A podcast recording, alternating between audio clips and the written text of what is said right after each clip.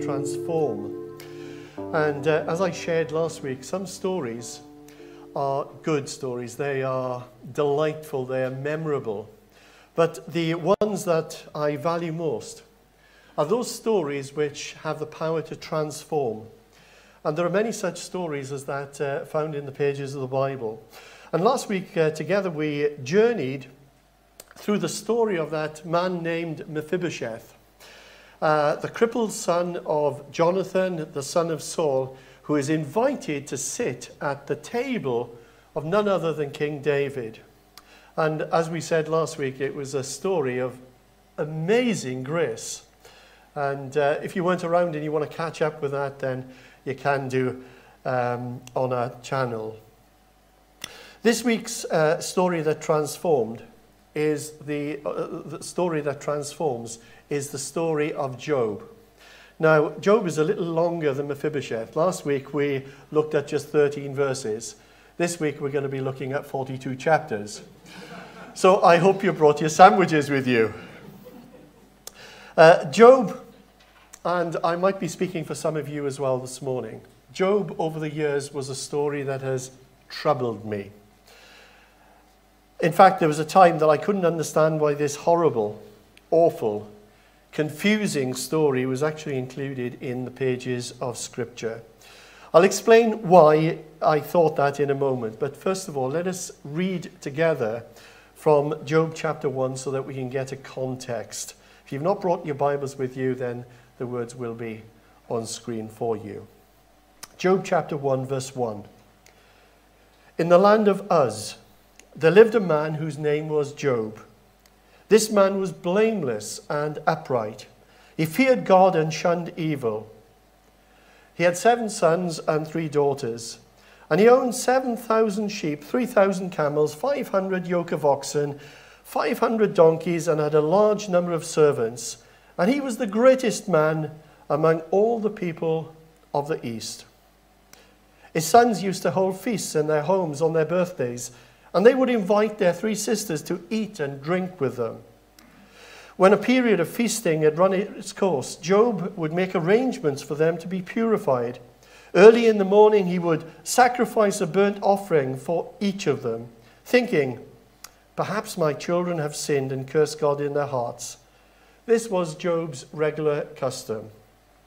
Okay, at this point, the scene transfers from earth to the heavenlies in verse 6. One day, the angel, angels came to present themselves before the Lord, and Satan also came with them. The Lord said to Satan, Where have you come from? Satan answered the Lord, From roaming throughout the earth, going back and forth on it. Then the Lord said to Satan, Have you considered my servant Job? There is no one on earth like him. He is blameless and upright, a man who fears God and shuns evil. Does Job fear God for nothing? Satan replied. Have you not put a hedge around him and his household and everything he has? You have blessed the work of his hands, so that his flocks and herds are spread throughout the land. Now stretch out your hand and strike everything he has, and he will surely curse you to your face.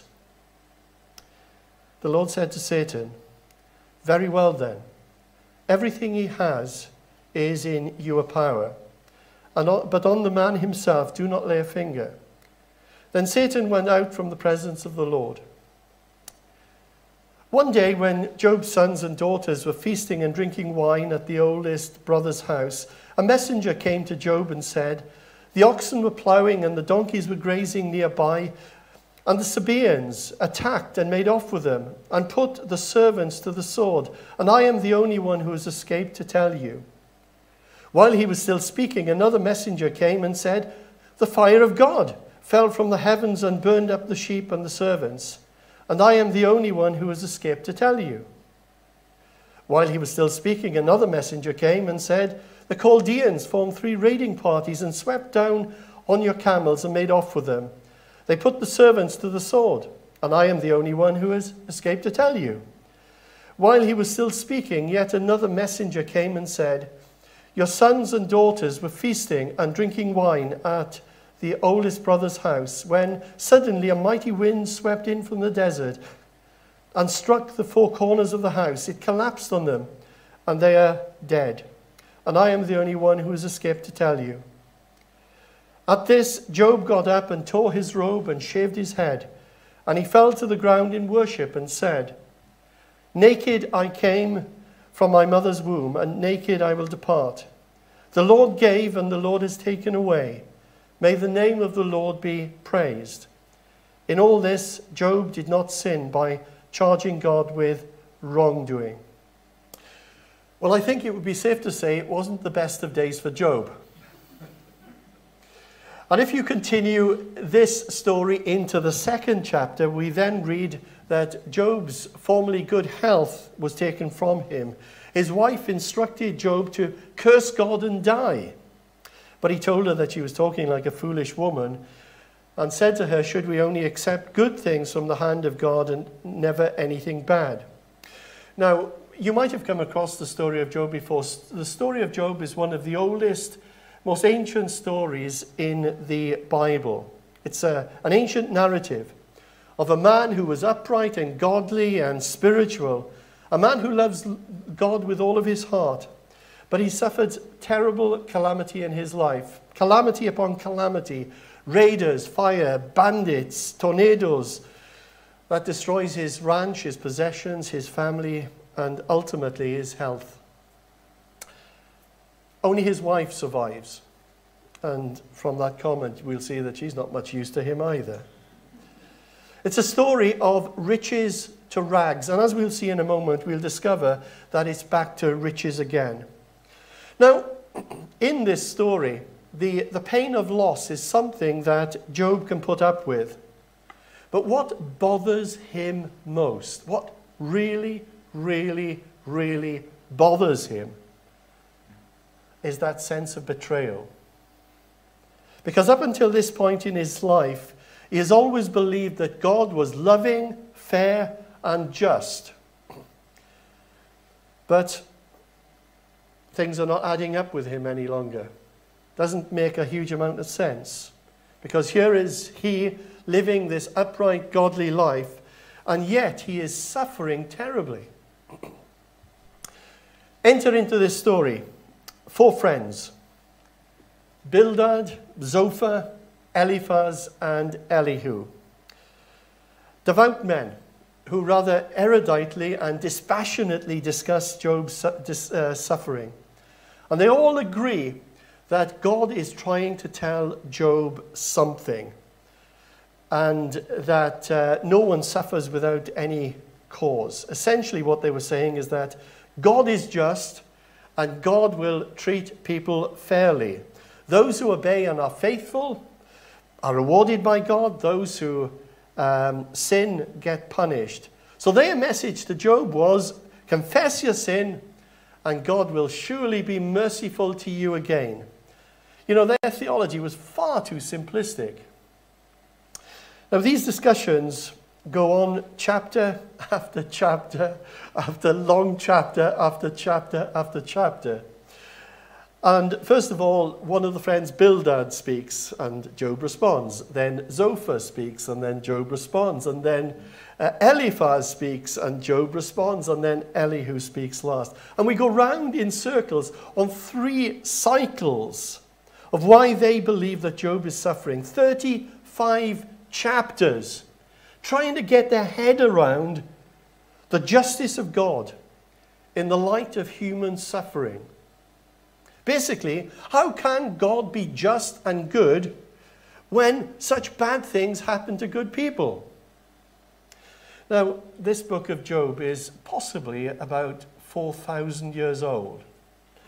And yet, I would say it speaks with incredible relevance to us today. I've led many, many Alpha courses over the years, and nearly on every first session of Alpha, I get this question. If God is good and God is all powerful, why is there so much suffering in the world?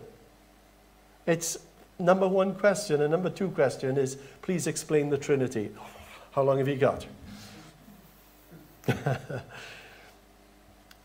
But then, after these men came and spoke their so called earthly wisdom, after all this talk, 35 chapters of it, God speaks.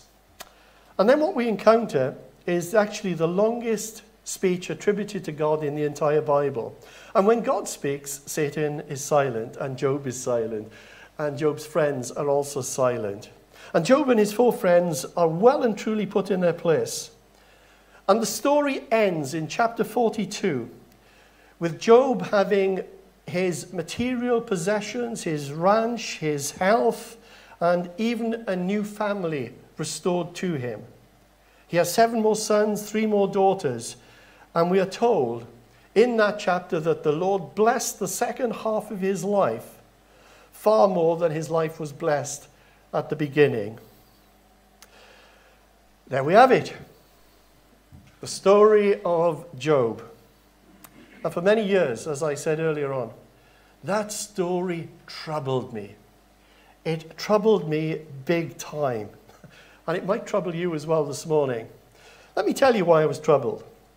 Firstly, I was troubled over Satan coming before God and God initiating this conversation and saying to Satan, in so many words, Satan, have you noticed my servant Job? He's upright, he's good, he's a man of integrity, he's blameless. And it almost seems as if God is hanging out, uh, hanging out Job to dry there.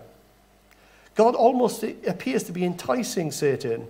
And Satan responds by suggesting that Job is self serving. And the only reason that he follows God at all is because God has put, placed this wall of protection around him and his family. But if that was taken away, then Satan says that Job would curse God. He would be exposed for the sinner that he is. So, God gives Satan the thumbs up to do whatever he needs to do in this, forgive me for saying this, in this heavenly laboratory experiment that really, really troubled me. Let me tell you why else I was troubled. Because I came away reading that story asking, does God, the God who has revealed himself to us through Jesus, actually work that way? And then I asked another question Does God use his children as pawns in some kind of heavenly game?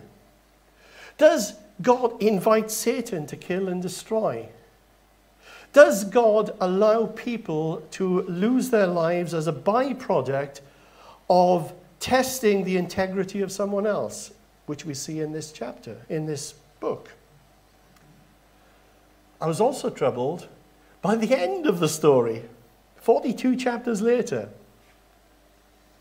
Because what we have here is the clear implication that just because God has given Job a new family of seven sons and, seven, and, and three daughters, everything was okay. What, what are you on about, Job? It's, it's fine. You've got a new family. Nothing to whinge about.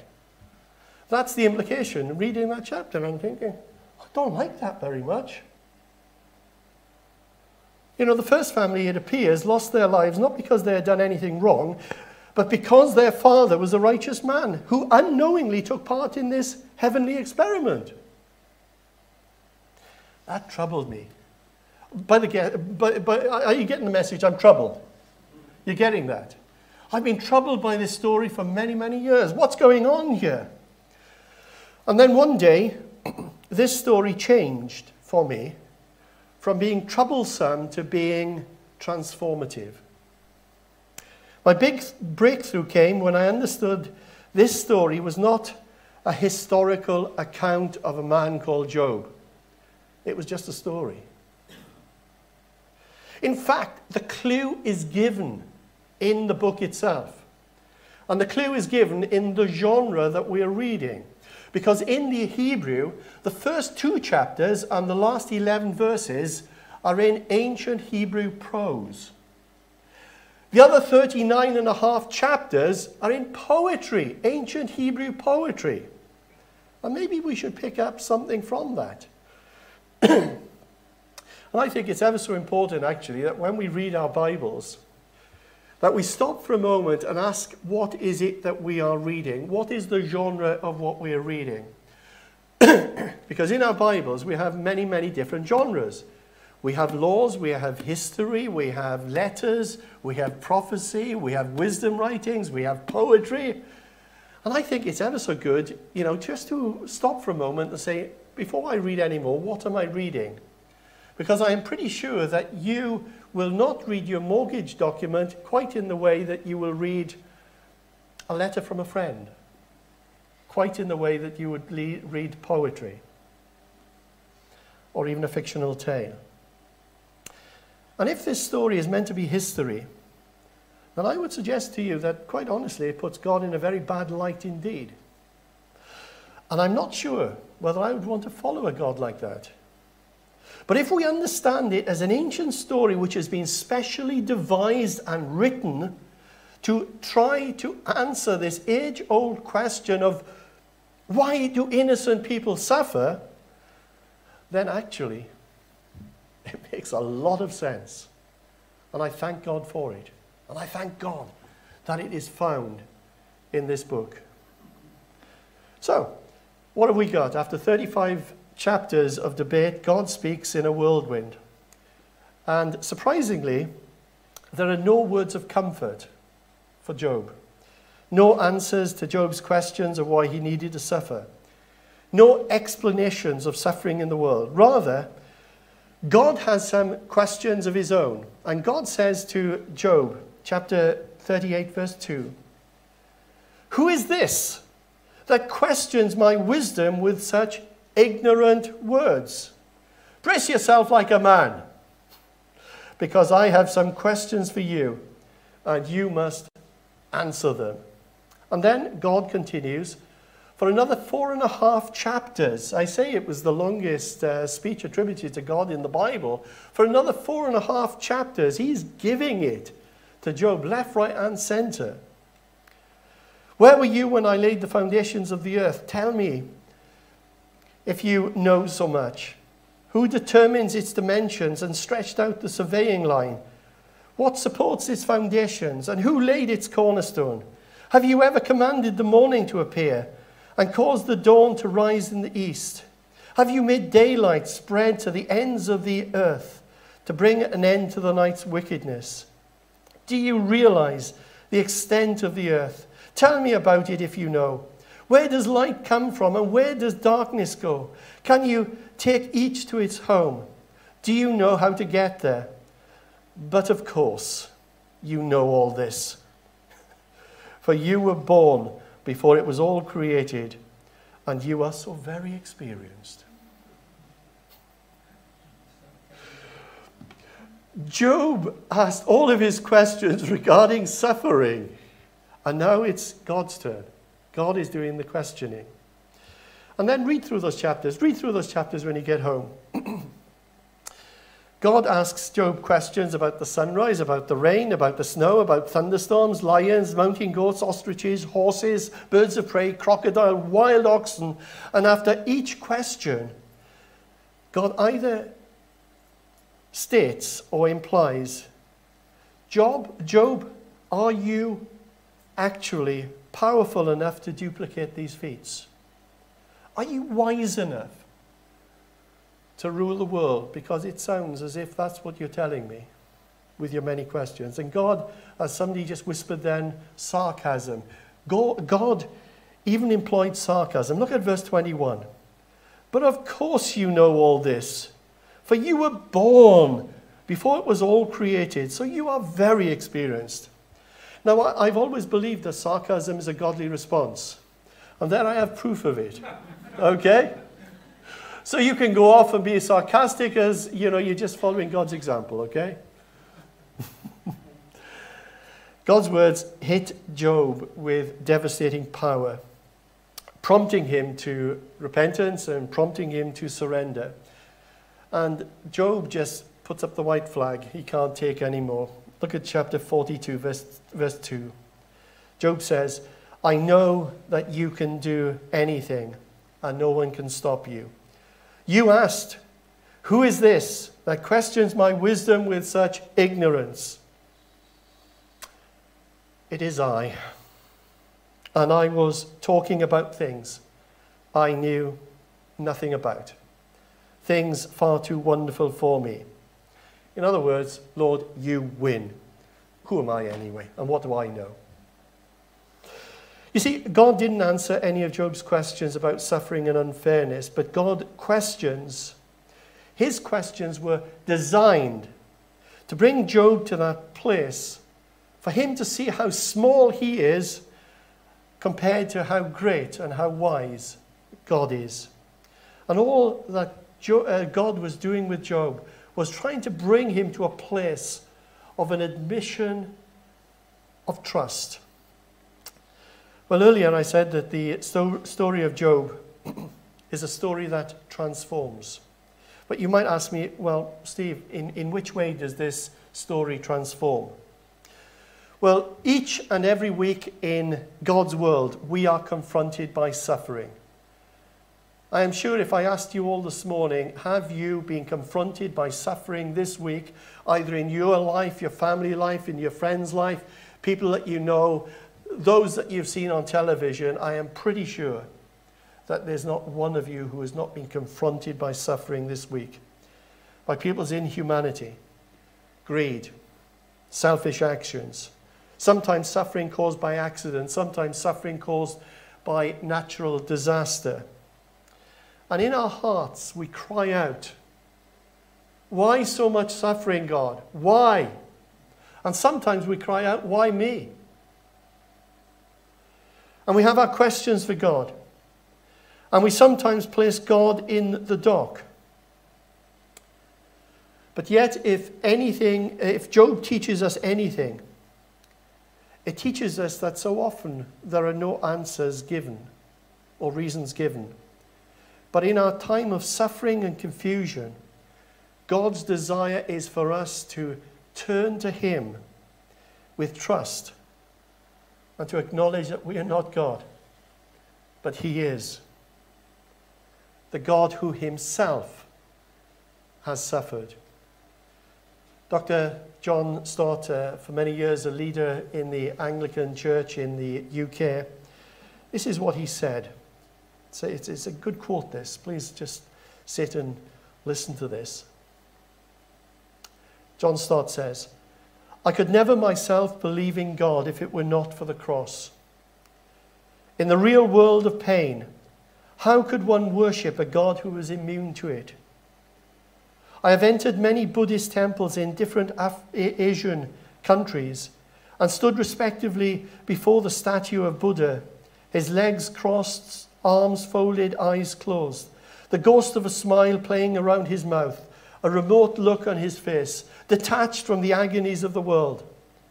But each time, after a while, I have had to turn away, and in imagination, I have turned instead to that lonely, twisted, tortured figure on a cross, nails through hands and feet, back lacerated, limbs wrenched brow bleeding from thorn pricks, mouth dry and intolerably thirsty, plunged in God forsaken darkness. That is the God for me. He laid aside his immunity to pain. He entered our world of flesh and blood, tears and death. He suffered for us. Our sufferings become more manageable in the light of his. In other words, he knows. He understands. He stands with us in solidarity. He is the high priest who can sympathize with us, we read in Hebrews. In other words, God's ultimate answer to suffering isn't an explanation, it's an incarnation. God is not some distant, detached, disinterested deity. But he entered our world into its pain. He sits beside us, and sometimes in the lowest places of our lives. From the depths, the depths of a Nazi death camp, Corrie ten Boom once wrote, No matter how deep our darkness, he is deeper still. The God who created all things, whose ways and thoughts are so far higher than our ways and thoughts, is the God who comes alongside us at those times. Are we broken? Well, we need to remember that He was broken for us. Are we despised? We need to remember that He was despised and rejected of men? Are we sorrowful and grief stricken? We need to remember that he is a man of sorrows and acquainted with grief. Are we betrayed by others? Well, he too was betrayed by a friend for 30 pieces of silver. And this morning, whether you are in this building or whether you are watching and joining us online, you might be struggling with illness, with family problems, with divorce, with depressive illness, with unemployment, or a thousand and one other hardships. And even this week, you might have asked that question Why me? Why suffering? Why am I going through all of this? And if anything, the story of Job teaches us that the answer to our suffering is the answerer. It's not a bunch of words, it's the word. It's not a tightly woven philosophical argument, but it's a person. And that person is Jesus. Can we just pray, please? Let's just silence our hearts for a moment or two. And let's just take those words in. That the answer to our suffering is the answerer. Not a bunch of words, it's the word. Not a tightly woven philosophical argument, it's a person. And that person is Jesus. Dear Lord, we thank you so much that you are close to the brokenhearted and save those who are crushed in spirit. Dear Lord, we thank you that today that we can come before our Emmanuel, God with us. Enable us, Lord, today to see, first of all, how small we are, but also how great and awesome you are, how majestic you are in power, and how breathtaking you are in wisdom. Help us, Lord, we pray, to trust you. And we pray, Lord, that we might know your presence in times of trial and that you should be our light in times of darkness. And we pray this in the name of Jesus. Amen.